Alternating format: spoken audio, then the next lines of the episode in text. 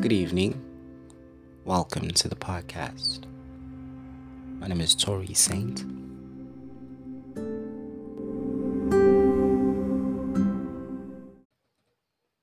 I followed the blood drenched stones marking the places you have laid. By the gnashing of narrow ice where shadows lie on frozen hills, dungeon deep where dark things never sleep. The wind warned me of the wrath that awaits should I cross the sea.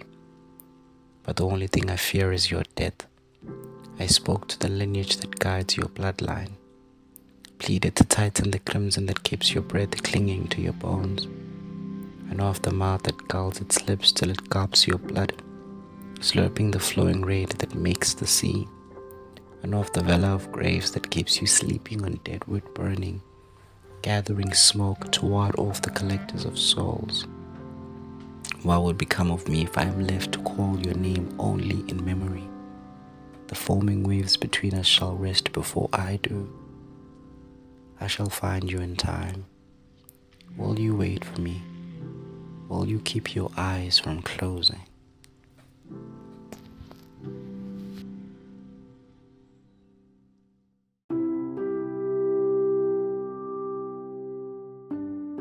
And for my next poem, I will be reading When You Are Old by William Butler Yeats. When you are old and grey and full of sleep, and nodding by the fire Take down this book and slowly read, and dream of the soft look your eyes had once, and of their shadows deep. How many loved your moments of glad grace, and love your beauty with love false or true?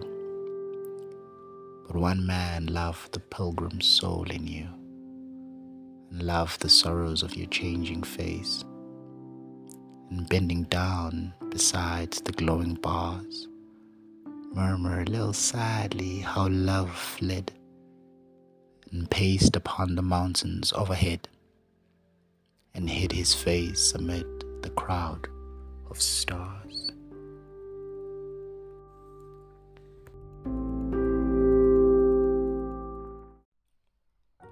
I've watched your flames turn from blue to red in a single stare heard a pardon whisper turn into a song that bellows to the very core of its meaning, a casual chuckle into a callous laughter.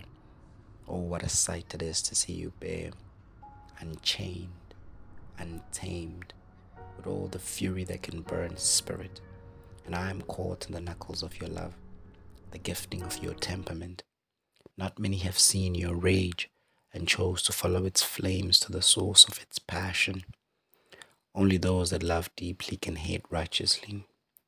Your anger is intimate, and it covers a multitude of sins. It sings, it stings, a double edged sword that is wielded in fear.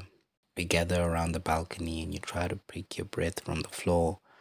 I try to calm you down from the aftermath of what you have become. You hide yourself everywhere I am not. You are ashamed, yet you do not fully wish to account for all that I saw. I laugh at your shadow. I kiss your mask as if it was your own flesh. You drink some water, take a deep breath, and try to summon yourself from the pit of despair. I'm still laughing. You apologize for the third time this week. I chuckle in amazement and caress your hair. In that moment, I feel a deep connection for whatever lies in there.